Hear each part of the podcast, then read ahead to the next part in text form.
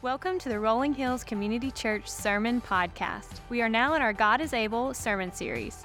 In this life, it is so easy for us to settle for the ordinary. We wake up and typically have the same routine every single day. Yet our God created us to live an extraordinary life. There is no one in the world exactly like you, and God wants you to reach your full potential. This involves us growing deeper and deeper into Christ while following Him every day. His plans for us are immeasurably more than we could ever ask or imagine. So let's trust Jesus and live out our extraordinary lives. Let's listen in. Amen. Well, um, I, I, just want to say it again. I love family dedication so much. There's such a special moment in the life of our church and the life of those families in general, but, but especially in the life of our church. And uh, just that reminder of what God has uh, called us to do to raise up that next generation and, and the commitment that we have as a body across all of our campuses and specifically here just to say we're going we're gonna raise up the next generation of, of believers, of those who follow Jesus and, and love him and are loved by him and, and make a difference uh, in the world uh, for his kingdom. Uh, if you have your Bibles, I want to I wanna invite you to open up to Ephesians chapter 3. We're going to be in verses 20 and 21. Uh, not only this week, but for the next several weeks, we'll be in these two verses. Last week, we began a series called God is Able. Uh, and we're working through the book of Ephesians, book, through these two verses in Ephesians. And this, this passage that we're working through is really a foundational passage for Rolling Hills. As we began uh, 20 years ago, this was a passage that, that was put on Pastor Jeff's heart and, and it's really kind of been that foundational, that, that groundwork for who we are and what we do and how we think uh, as, as we look forward, not only as we look back over the past 20, but look forward uh, to what God has over the next 20 years and beyond for Rolling Hills uh, in all of the different locations that God puts us. And last week, Pastor Jeff, uh, as if you weren't here, we, we streamed from the Franklin campus and we heard from Pastor Jeff specifically. And uh, he challenged us to memorize these two verses over the next several weeks. And so I thought, better, what better way for us to, to memorize those and help, help us memorize those than each week kind of kick off by reading that passage together, right? And so uh, Ephesians chapter 20, or no, it's Ephesians chapter 3, verses 20 and 21. It should be on the screen for us us. We're just going to read these together, right? So here, here it is. Now to him who is able to do immeasurably more than we can ask or imagine, according to his power that is at work within us. To him be the glory in the church and in Christ Jesus throughout all generations, forever and ever. Amen. Hey, you guys sounded great with that. I think you've already got it. So we'll report to the Franklin campus that uh, Columbia has got it completed. Uh, we got an A on that already. So uh, let, me, let, me, pray for us, and then we'll jump into a couple, uh, a couple things I want us to hear from these passage, this passage this morning. Lord, we just uh, we thank you so much for what you are doing here. And God, for these, for these words in Ephesians that just remind us that you are able, that you are able to do immeasurably more than we can even imagine God, we just pray that we would be, we would be believers, we would be followers of Christ that believe these words and ask things that are beyond our, our imagination, that are beyond what, the scope of what we can accomplish, and, and lean only on you to accomplish your work and your will in the world that you've put us in. It's in Christ's name that we pray. Amen and amen. So, as we begin, last week, as we began this, what we did is we, we focused on those first three words of the passage where it says, now to him. And, and what we talked about is that it starts with God, right? And sometimes we, we forget that. We forget and lose perspective, and, and our problems get bigger than, than God in, in those places where, where our perspective shifts and we begin looking at those things more than we look at God. But, but what we've called back to is that reminder that it begins with him and it, it sticks with him, that he is who he says he is and when we look at him, our perspective changes. When our eyes are focused on him, that on his sovereignty and his power and his provision, and his perfection, his, his presence with us, that he's personal, our perspective begins to change and the problems begin to shrink and he becomes bigger. And this week, what we're going to do is kind of move just three more words uh, into the passage. It says, Now to him who is able. And to unpack this, these words, to unpack this, who is able, I want to turn to an Old Testament story, an Old Testament passage that, that may be a little bit obscure. Some of you may have heard of it uh, uh, in the passage or book of Joshua. Uh, it's an incredible story of something that God did that really is just, it's, it's immeasurably more than we could ask or imagine. And so, in that, I want to read this passage in, John, in Joshua chapter 10, verses 1 through 15, and just follow along if you have your Bibles. I know I didn't tell you to open up to that passage, but just follow along on the screen, or if you have your Bibles, you can, you can jump in there. Joshua chapter 10, verses 1 through 15, and this is what it says Now, Adonizedek, the king of Jerusalem, heard that Joshua had taken Ai and totally destroyed it. Now, there we go, right from the beginning. We know that God is going to destroy Ai. He's done it in Scripture. He'll do it again. That's what we're praying. I'm just joking. Let's move on. I shouldn't have done that. So he had that they had destroyed Ai, and they and and they just and doing it, Ai and his king doing to it what he had done to Jericho and its king, and that the people of Gideon had made a treaty of peace with Israel and had become their allies. And he and his people were very much alarmed at this because Gideon was an important city, like one of the royal cities. It was larger than Ai, and all of its men were good fighters. And so Adonizedek, king of Jerusalem, appealed to Hoham, king of Hebron, and Piram, king of Jarth, Jarmuth, and Japhi, king of Lachish, and Debri, king of Eglon. Come up and help me attack Gideon. And he said, because, because it has made peace with Joshua and the Israelites. In verse 5, and, and the five kings of the Amorites, and the king of Jude, and the king of Jerusalem, of Hebron, and J- and Lachish, and Eglon, joined forces, and they moved up all of their troops and took position against Gideon, Gibeon, excuse me, and attacked it. Now, Gibeonite, the Gibeonites sent word to Joshua in camp at Gilgal Do not abandon your servants and come quickly to help and to save us, to help us, because all of the Amorite kings from the hill country have joined forces against us. And so Joshua marched from Gilgal with his entire army, including the best fighting men. And the Lord said to Joshua, Do not be afraid of them. I have given them into your hands. Not one of them will be able to withstand you. Verse 9, and after an all night march to Gilgal, from Gilgal, Joshua took, took them by surprise. And the Lord threw them into confusion before Israel. And so Joshua and the Israelites defeated them completely at Gibeon. The Israelites pursued them along the road to Beth Horon and cut them down on the way to Azkath, Azkah, excuse me, and make Makkedah. I, I really worked on this this week, I promise. And as they fled before Israel on the road down to Beth Horon and Azkah, the Lord hurled hail, large hailstones down on them, and, the more, and more of them died from the hailstones and were killed by the sword of the Israelites. And on that day, the Lord gave the Amorites over to Israel. And Joshua said to the Lord, in the presence of Israel, Sun, stand still over Gibeon, and you, moon, over the valley of Ajalon. And so the sun stood still, and the moon stopped, till the nation avenged itself on its enemies as is written in the book of Jashar. And the sun stopped in the middle of the sky and delayed going down about a day. Verse 14, and this has never been done, a day, there's never been a day like it before or since, a day when the Lord listened to, human, to a human being. Surely the Lord was fighting for Israel. And Joshua returned all, all, with all Israel to the camp at Gilgal. There's a handful of lessons that I think that we can pull from these 15 verses. And, and really, as I studied this week, one of the, one of the major parts that it really focuses on in, in this passage, in these first 15 verses of chapter 10, is this prayer that he prays and the importance of prayer and the power that is unleashed when God's people do call out to God and pray and ask for specific things. So, for the remainder of our time, if you have your worship guide and you're following along, what I want to do is talk about five things, five things I believe that we can learn about prayer from Joshua and the prayer that he prays here in these first 15 verses in chapter in verse 14 specifically. And the first thing is this that, that we pray, if you're following along, that we pray in spite of past prayerlessness or past failure. If you have your worship guys, you're filling that out. We pray, pray in spite of past prayerlessness or past failure.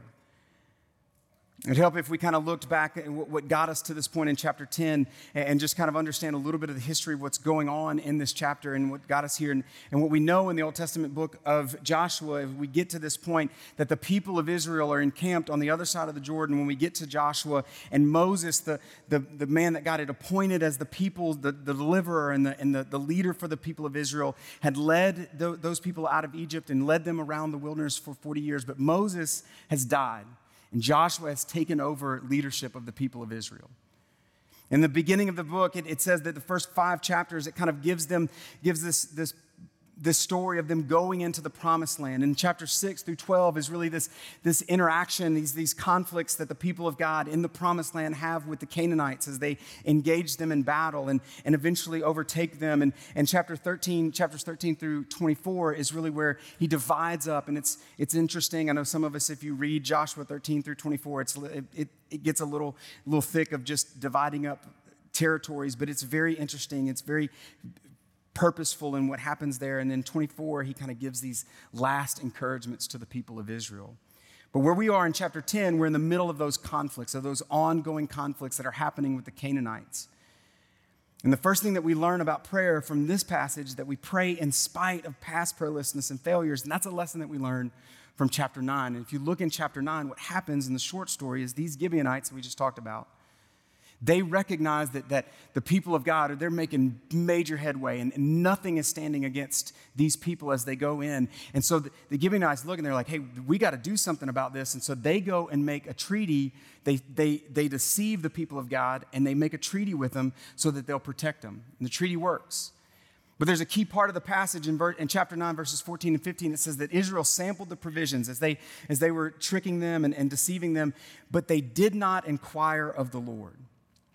In verse 15, it says that Joshua made a treaty of peace with them and let them live. And the leaders of the assembly ratified the oath. At least some of us need to hear this this morning. God had given the people some instructions, and, and they were supposed to do what He called them to do. But as, as they were deceived, God knew that they were being deceived, but they didn't inquire. Their, their pride and their selfishness in that moment got in the way. Their self confidence got in the way of them asking the Lord for wisdom. And in the midst of that, they were deceived and they made a treaty with the enemy because they didn't pray. Listen, some of us need to hear this morning that, that our past failures don't keep us from continuing to be u- being used by God. Our past moments of prayerlessness can't keep us from, from walking in the confidence and, and the trusting in the God who we, who we pray to. You see, Joshua didn't sit on his failure, he didn't, he didn't wallow in that. He wasn't trapped and paralyzed by his past. In the midst of the battle, he calls on God to do something incredible, and God shows up and does exactly what he asked him to do. Our past prayerlessness, our past failures can't keep us from walking in the confidence and calling out to God today. So we don't disqualify ourselves to what God wants to do in our lives and through our lives because of past failures and past prayerlessness. We walk in obedience to Him today. It's the first thing I think we got to recognize from this passage. The second thing is this that pray, what we do is we pray in alignment with God's will and God's word for God's glory. We pray in alignment with God's will and God's word for God's glory. There's a story of an 11th century uh, king, and, and I, I, don't know if it's true. I don't know if it's a, you know, a myth kind of story, but uh, what, what I gather in a little bit of research that I did uh, about it is this, uh, this king, his name is Canute, in, in 11th century, and he apparently set his throne at the edge on the beach of the, of the sea and commanded the sea in a loud voice as he sat on his throne not to rise and get his feet or his robe wet. And I don't think I have to tell you that the sea rose and it got his feet and his robe wet. And you can go read the story. Uh, there's different versions of why he did this and what happened after that. But the reality is, that we have no power. He had, and we have no power to stop the incoming tide, no matter how much we psych ourselves up to think that we can do that. They imagine that we can do those things. God is not committed to our bright ideas in those moments. One of our pastors, teaching pastors, Mike Mentor, said this this week as we were having conversations about this passage. He says, God's not obligated to do what he's able to do, he's only obligated to do what he's promised he would do. He can do all things. He's not obligated to do all the things that he's able to do. He's only obligated to do the things that he's promised that he would do. And so we've got to remember these things and pray in alignment with God's word and God's will and for God's glory. Joshua prays this very specific and bold and outlandish prayer, asking God to make the sun stand still so they could finish what he's called them to do. We're going to talk a little bit about the boldness of the prayer in just a second, but we need to make sure that we understand that his prayer was in alignment with God's word and God's will for God's people. And even though, even though they had been deceived by this treaty, but deceived by the Gideonites and made this treaty with them, when they called on them, they, they followed through with the treaty that they had been that they had made. And that's something we need to think about as well, that, that they had been deceived, and, and when they were called on, they followed through with the treaty. They followed through with the promise that they had made. Isn't that pretty interesting? Think we need to think about that sometimes too. But even though they were deceived, they walked through it, and, and he goes and he moves out to protect the Gibeonites. And in verse 8, on the way there, it says that God says, Don't be afraid of them. I have given them into your hands. Not one of them will be able to withstand you. We got to remember that Joshua, what Joshua requested was totally in line with what God had already commanded and what God had already promised in verse 8. That Joshua could never have prayed like this, could never have asked God to do something this outlandish had it not been in line with what God desired for his people and to do through his people. God had already revealed and spoken to them what He called them to do. And for you and I, we need to be aware of what God's purposes and His promises are. And we do that through the study of God's Word and realizing what God is committed to. And when we realize what God is committed to, we call upon Him to do the things, we appeal to Him to do the things that He's committed to and accomplish those in our lives and the lives of those that are around us. Now, God had spoken to Joshua, and I think it's pretty incredible when we, we, get to see that God spoke this to Joshua. But I want you to hear that, that God has also spoken to us. I think a lot of times we're like, I just, I would do, I would be able to do that if God would just t- tell me what to do. And the reality is that, and it's incredible that God does these things and He speaks, but, but we have way more in our hands than what jo- Joshua had. I mean, we have the very words of God right here, and everything that God desires for us to know about Him and, and from Him is found in these 66 books that we have that we call His, that, that is called His Word. That everything that we need to know about His will is found right here. We have more than Joshua did. We can know what God's will is. And we spend time with Him, that we have to prioritize time with God and His Word. If you've been around me for a minute, you know that I'm going to spend some time here. I'm going to talk about this because His Word says that, his, that it is a lamp unto our feet, a light unto our path. It says in, in Psalm 19 that it makes wise the simple, it gives joy to the heart, it lights our eyes, it gives us the ability to see what He desires for us. God's Word is everything that He desires for us to know about Him and from Him.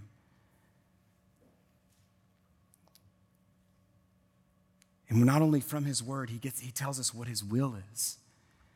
I, I, hear it all the time when, when I have conversations. I just wish I knew what God's will was, and I wish I, God's Word tells us what God's will is.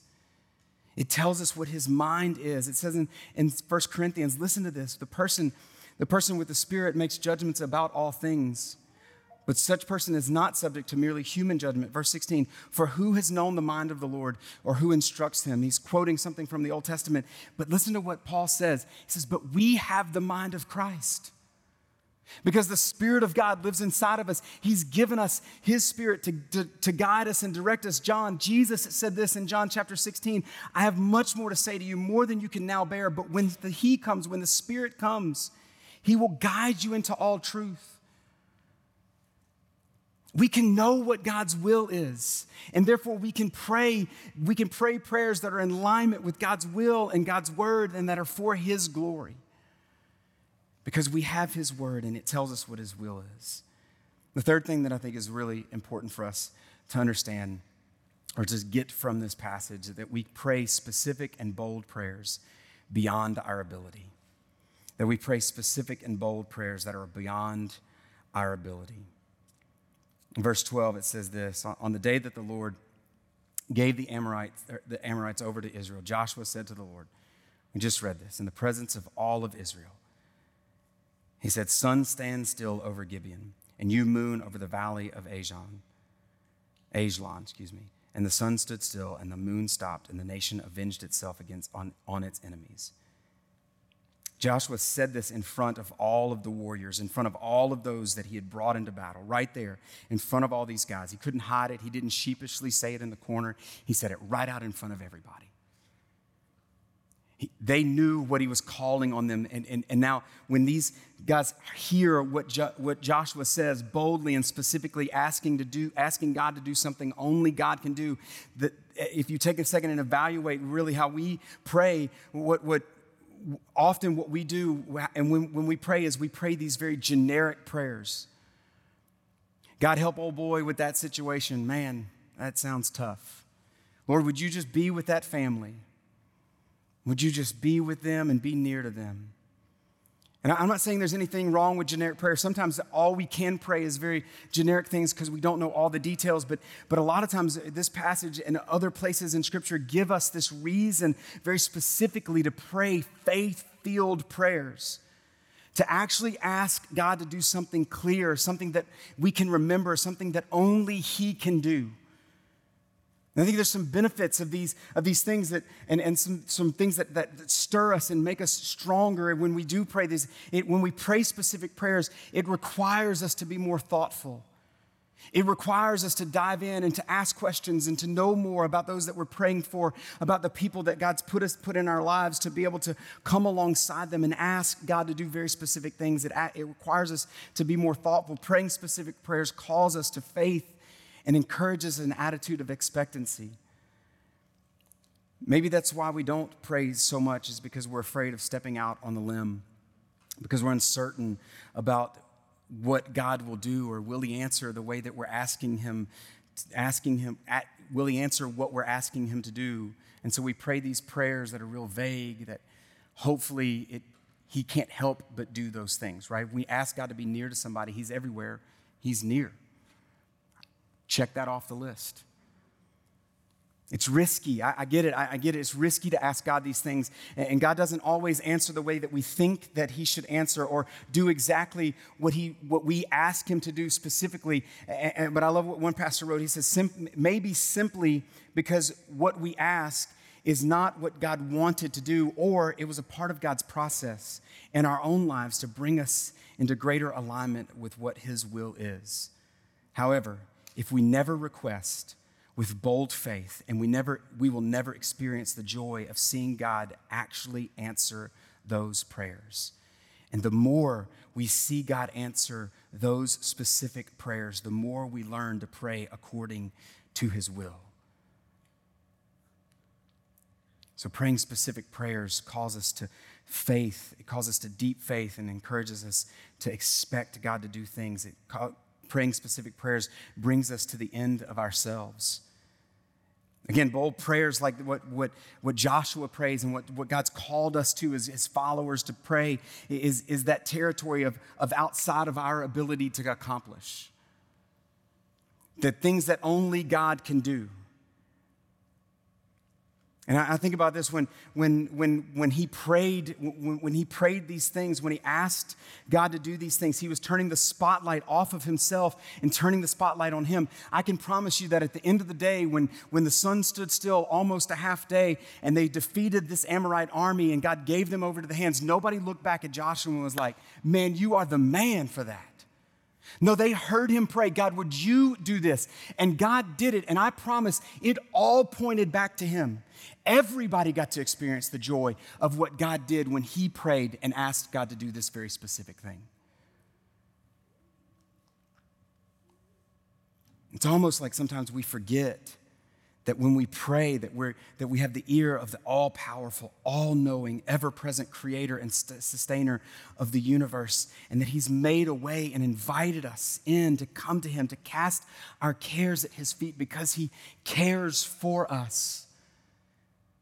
He's invited us to do that and what i do and what often we do is just ask him to help old boy with his job and just pray these generic throwaway prayers that really aren't very specific Praying specifically also encourages us to pray more specifically. to pray more specific prayers. I, I, love the fact that Joshua had no problem asking God to do something like this because he had seen God do incredible things before. He knew the stories of what God had done, and he knew that God would show up to do what he said that he would do in this moment as well. When, we, when we're able to pray those specific prayers, it encourages us to continue to pray specific prayers. Fourth thing is that we pray with awe and confidence to him who is able. Verse 14, again, it says that it's never, never been a day like this or before or since where God listened to a human. Surely he was fighting for them. I think what, as I read what was astounding over and over and over, what every one of the, the commentators and the pastors and the theologians that as I was reading and preparing and thinking about this, what they all pointed to was not the fact that all of these things happened, that God threw hailstones and, and the sunset. It was the fact that God listened to a man that, that, that God of all the universe heard the cry of one individual and he stopped the world from turning. Now, there's lots of different reasons, lots of people have different ideas. I'm not going to go into all the things that may have happened or what. I believe that God stopped the earth for a day. And it's outlandish to think, it's ridiculous to think it. Yeah, it's ridiculous. But you know what's even more ridiculous? What's even more ridiculous than this, far more ridiculous, is that the God of all creation would send his only son into that very creation that had rebelled against him. That he would send his only son, even more ridiculous, that he would send his only son not only just to go to that creation, but to die for that creation, so that what that the places that that creation had rebelled against him and turned their backs against him, that they could, they could be restored to that God who they rejected. It's even more outlandish that God would enter into his creation. Is it crazy that he stopped the earth? Yes, we believe crazy things if you're a follower of Christ. There's, but that's only the tip of the iceberg. It's even more incredible to think that God of all creation would put on flesh and come to rescue you and I. It's ridiculous, but God uses the foolish things of this world to shame the wise. If we don't believe these things, if we don't believe that God would do these things, then, I, then honestly, you praying specific, bold prayers, I don't know why you would even be here this morning. If you don't believe that God would do this and that ultimately he would, he would bring, he would send his son to rescue us, to put on flesh and come and die on a cross to rescue us from our sin is far greater a miracle than even what he did in this, in this story in Joshua chapter 10. The last thing that I want to make sure that we see in this passage is this that we pray while walking in faith in faithful obedience to him who is faithful that we pray while walking in faithful obedience to Him who is faithful. And before we uh, jump in, um, most of you, I think, in your seats as you came in, had a, had a small card. And some of you maybe didn't have a card. We ran out, but I think there's some more at the table uh, if you want to grab one or if you want to grab one on your way out uh, this morning. And, and it really is this challenge for us as we kind of work through this this morning to to pray bold prayers. Maybe you've prayed bold prayers for a long time, and, and, maybe this is one of those places where you just write this down. You keep this in a private spot for you. Maybe you want to share that with somebody in a community group or something along those lines. But, but praying some, this praying, writing down a bold prayer and putting it in your Bible, a place that you're going to go to back and forth, where you're going to read that prayer and pray that very specific pray, prayer over and over again. Because I, I understand that may, maybe this morning it's not that you need the sun to stand still. You just need there to be peace in your home because there's, there, there's craziness in your marriage, or you and your kids, or, or you have a, a, kid that's wayward, or, or maybe there's something that's going crazy with your job. I, I realize that the sun standing still is the farthest thing from your mind. It's really just what God's got right in front of you right now. And I know some of you every week, I, I, read a prayer request from one of, our, one of my good friends every week when he prays for his son and his daughter in law, as he and his wife pray for his son and his daughter in law every week faithfully, that God would open their eyes to his salvation and that he prays for their salvation every week. That's the kind of big, big prayers I'm asking. What are the big things, the big, bold, audacious, crazy things that only God could do that you're praying? Write those things down. I want you to write them down, put it in your wallet, put it in your Bible, put it on the, the mirror, wherever, you're going to see it over and over again. As we come back to this, though, I want, I want, to, I want to remind you of this, of what God's word says that we pray while we're walking in faithful obedience to Him who is faithful. It's outlandish, crazy that, Jesus, that God would listen to a man. It is. It's crazy that, that God would listen and, and move on his behalf to make the sun stand still. But he listened. What, here, here's what I want you to hear. He listened to a man who was already walking in obedience, who was already radically committed to completing the call that God had given him. A man that believed that God was able to do something more incredible than he could even think about. Once again, we see this biblical principle. Tony Evans says this. Once again, once again, we see this biblical principle repeated in the book of Joshua that those who want to see God act in their situation are called to demonstrate faith in Him by obeying Him. God promised Joshua that Israel would, would defeat the Amorite kings, but victory wouldn't happen unless Joshua and the Israelites stepped out in obedience with sword in hand. Miraculous intervention on our behalf when we pray big prayers, which we need to pray, which God has called us to pray, but miraculous intervention on our behalf, on the behalf of God's people, doesn't happen unless we put our faith into action. Hailstones didn't fall for the army uh, of God until they marched. And those, those who were, and when those on earth were obedient, heaven intervened in history for them. It's like what God, in this place, what God did is He didn't tell them, He didn't tell them what He was planning to do. All Joshua and them knew is that what God required of them. And sometimes we, I, I hear a, a fair amount of time just waiting for God to do this thing in my life. I'm waiting for God just to restore my marriage. I'm waiting for God to bring my kids back. I'm waiting for God to, to do this thing in my life that, that really only He could do. And, and, and we, we have this position of waiting, and He does say, wait on the Lord, right? There, there's clear that we wait on Him, but we don't wait on Him while not, be, while not actively obeying Him. The waiting is an active obedience to Him. And maybe sometimes He's calling us to act in obedience to Him before we'll see Him do the things that we're asking Him to do. I mean, if there's, if, if, maybe, maybe you want to see victory over some sin or some habit, and, and really what God's calling you to do in, in seeing that victory over that sin is to act in obedience and delete that app on your phone that you keep looking at that causes you to sin. Maybe the first step in seeing the victory is obedience to the one who's called you to that kind of holiness. Maybe if you want to see victory and, and, and, restoration in your marriage and, and God to do something only He can do in your marriage, the first step is to act in obedience to Him as a man of God or as a woman of God and serve your spouse the way that He's called you to. You can wait on Him all day long, but we wait while we're obedient, obedient to what He's called us to do.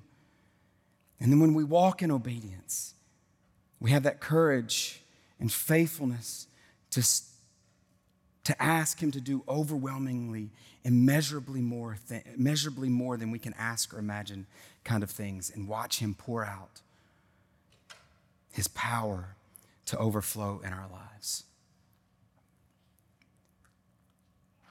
I believe we need, we need to hear these things this morning. We need to be encouraged that God, that to, to pray these kind of prayers, that God has called us to pray these kind of prayers, that, that we align those prayers with His word, and that we continue to pray and, and we don't give up, but we walk in obedience to God's word until we see God do the things that He's called us to do. Until we, until we see Him do those things that we've called out to Him to do on our behalf. Because He is able he alone is able to do these Im- immeasurably more kinds of things that we're calling out for Him to do. But He does it when we walk in obedience to Him and His word, no matter what the cost. And, and one of the things, that, especially at this point in, in our our year, I think it's always interesting that God's called us not only to, to join the body and to worship, and this to commit to being here, to, to worshiping together with the body. It's not a, it's we don't earn salvation, right? But we we're called to worship with the body, but we're also called to spend to do life together. And that's why we spend time talking about community groups. We believe that, that life happens and, and transformation happens better in circles than it does in rows. And what we mean by that is that God, God does great things as we gather like this in rows, but when we circle up together and we live life together and we look across the circle and share life together and we share those big, those big prayers with others, that God does crazy things as he, as he encourages us through the body in those places. So I want to encourage you that maybe one of those steps this morning of obedience is finding a community group for you to, to get involved with to make that next step. Maybe that next step of obedience is of baptism or, or, figuring out about partnership and, and what it means to be a part of Rolling Hills. I, I don't know what that next step of obedience is for you, but I, I do believe that today, if it is community groups, then we we have a place for you to do that. And I believe that you won't regret joining in and jumping in that, that spot and seeing God move in your life and seeing God transform your life. And then on the other side of it, seeing God do incredible things as we pray specific prayers in those places together. I want to pray for us and just ask God just to, to, to bless this time, just to, as we close this morning, invite our ushers to come because as we gather uh, week in and week out, it, it's, a, it's a time of worship and, and, a time of celebration and a time of asking God to do things that are far beyond what we can do and, and, and what we can ask or imagine in, in our own minds. We want, to, we want Him to pour out. And honestly, over the past several, several years as we've started, I, I believe that I've seen God do that through you guys. And one of those main, main ways is the way that you give the way that you say, These things are not mine, I want to give them back to the Lord. I want to trust the Lord with my finances. And I just want to thank you guys for that. Because it, it really is one, in a church where, or in churches right now all over the United States, as we see, you know, places that are, that are folding because they just can't pay the bills, we continue to see God pour out. And I just thank you for that. And I want to ask you to continue just to, to give and to give faithfully and, and thank you for doing those things. And, and as, as a body, uh, I want you to know that what we commit to as a church is to use those gifts and offerings that you give, those things that you commit to the Lord for His glory and for His gospel to be spread to the ends of the earth. And so I thank you for giving and uh, for giving proportionally and sacrificially. And if you are a guest, we certainly are not asking you to give anything this morning. We would love for you just to drop that connection card in the offering as it goes by. But I, I want to pray for, for the, our service and then also for the, the offering. And then uh, I want to share with you just one more thing about uh, this morning, or one, share one more thing for this morning before we uh, pack it up and, and, and head home this evening. Let me pray for us. Jesus, we thank you for the fact that you have called us. You say, Come to me. That you've made a way for us to come before your throne, to boldly come before your throne and to bring our, our, our cares and our concerns and lay them at your feet. And your word says that you care for us. And so we can trust that, that you care for us and that you know us. And God, we want to bring big things. We want to bring big and specific and bold prayers to you. And we want to pray that you would move and align us with your word. We want to pray, God, that you would give us the courage to ask these things and also give us the courage to walk in obedience to you no matter what the cost. And Lord, I want to pray this morning, for, and I thank you for the ways that you've poured out, ways that you've called people and, and they've responded in giving faithfully and sacrificially and proportionally, and saying and declaring in worship to you that, that God, that you are their God and their money is not their God. And they have they've opened their hands to, to, to put those things in your hands. And God, we pray that we would be faithful in using those gifts for your glory and for your gospel to be spread to the ends of the earth. God, we love you and we thank you that, that you've loved us first, you love us best, you love us always, and that your love never fails. It's in Christ's name that we pray. Amen and amen. Thank you for listening to the Rolling Hills Sermon Podcast. Be sure to share this episode with any friends and family in your life who may benefit from it. And make sure you subscribe to be notified so you never miss a sermon. If you are interested in learning more about Rolling Hills, download our Rolling Hills app, follow us on social media, or visit our website at rollinghills.church. The Rolling Hills Sermon Podcast is a part of the Rolling Hills Podcast Network, available on Spotify, Apple Podcasts, and Google Podcasts. Thanks for tuning in.